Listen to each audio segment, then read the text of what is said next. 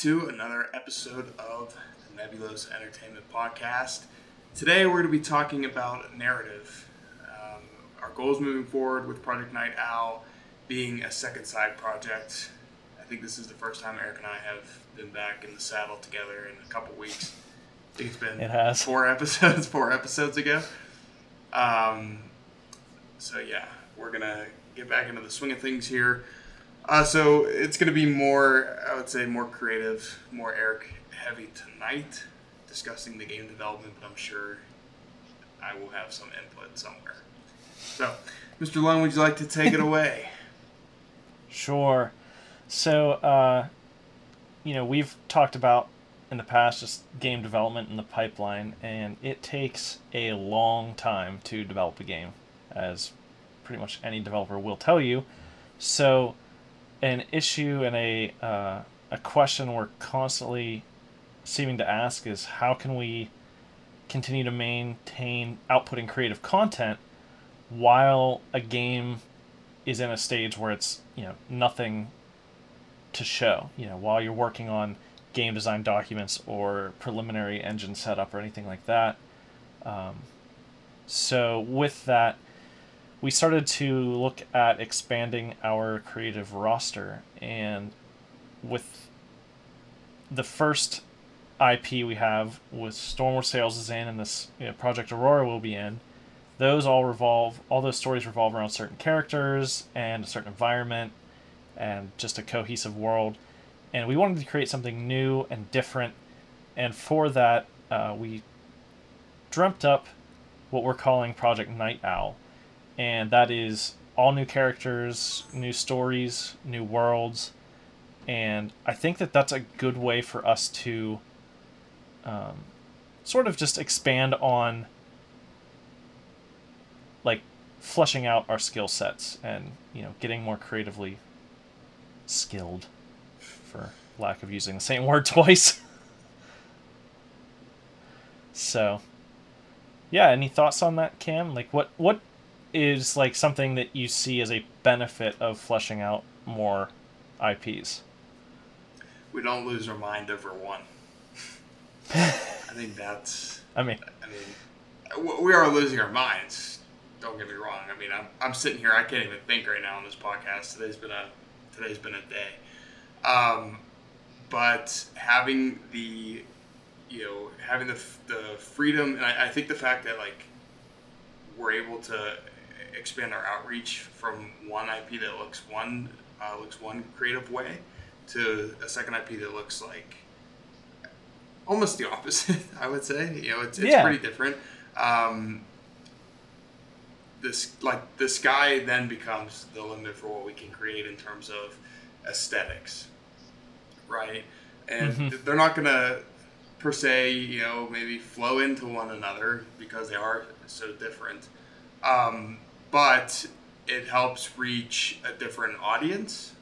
While you know if we play it correctly we'll be able to reach a different audience while being able to bring over you know the audience of the following that we've had from the first ip into the second one. Right? So it, it doesn't it, it broadens our scope and doesn't necessarily limit what we're capable of. But i will say with that like it's not always you know a good thing to, to do more than what you're capable of uh, because it is a struggle. Like game development in a whole is a struggle. So like staying in your lane is definitely a good place to start, but experimenting outside of that, I would also say, um, is going to be very beneficial because you might find skills, you might find stories or adventures or genres that you enjoy more because you were able to step outside of your comfort zone a little bit of what you're used to creating. definitely and um, on that note i think you know sort of the purpose of this next ip is to branch out and experiment with different means of storytelling. So instead of just being game focused you know we're working on a few different ideas for ways we can get stories and experiences essentially out that people could uh, take part in earlier. You know we're trying to f- figure out something that we can do that doesn't I would say, impede our abilities to work on the current game that we're working on, but it's just a way to explore, like you said, different stories and different genres to see what, you know, if if it lands. Um, and I think it's it's a good thing for creative block for me specifically because it allows me to you know um, with Stormward Sails and Project Aurora, there's a lot of tropical, it's a lot of bright vibrancy stuff, a lot of very cartoony. But with going into a different IP, I'm not locked to those design criteria. So I can, you know, I can do a dark story if I want. I can do something more mysterious or realistic or, you know, I think it just allows my brain to kind of shift out of that tropical cartoony gear and that lets it basically rest. So when I come back to Aurora, you know, whether it's a day later, a couple hours later, I can approach things with fresh eyes. So, and I think that's going to be the case for everybody, you know, yeah. with storytelling and you and I sort of bouncing story ideas off of one another for both of these. I think it's been really great for both of us to go between the two because we can totally separate what we're doing and say, okay, now we're focusing on this one for a little bit. Let's have some ideas, and then we go back to Aurora, and it's, oh, wouldn't it be neat if, you know, this character experienced this or whatever it would be. So, right. I think it's just beneficial. It's yes, it's hard to force a mood. So, one of our IPs, like Eric was talking about, like super happy, super vibrant, just super colorful, right? Project Night Owl, given the name already, the aesthetics are going to be a little bit darker. And this plays into the creative side heavily because, like, think about like who you are as an individual and who you are as a person, right? Anything with anything in life. Nobody is happy and colorful 24 7. Everybody has their demons, they're fighting their skeletons, they're tired, they're worn out, like their mood shifts and it happens, right?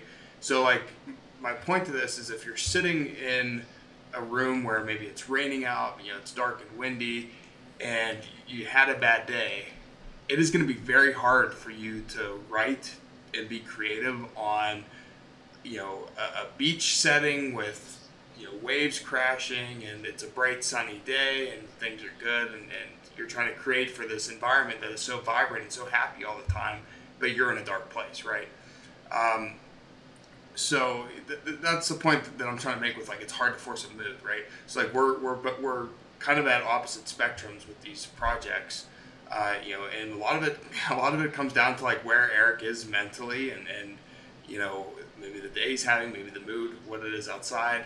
If you know if it's just a, a, a happy and bright day or a dark and stormy day, like Pennsylvania weather uh, adjusts pretty significantly, but it allows his creative shift towards you know whatever he's feeling.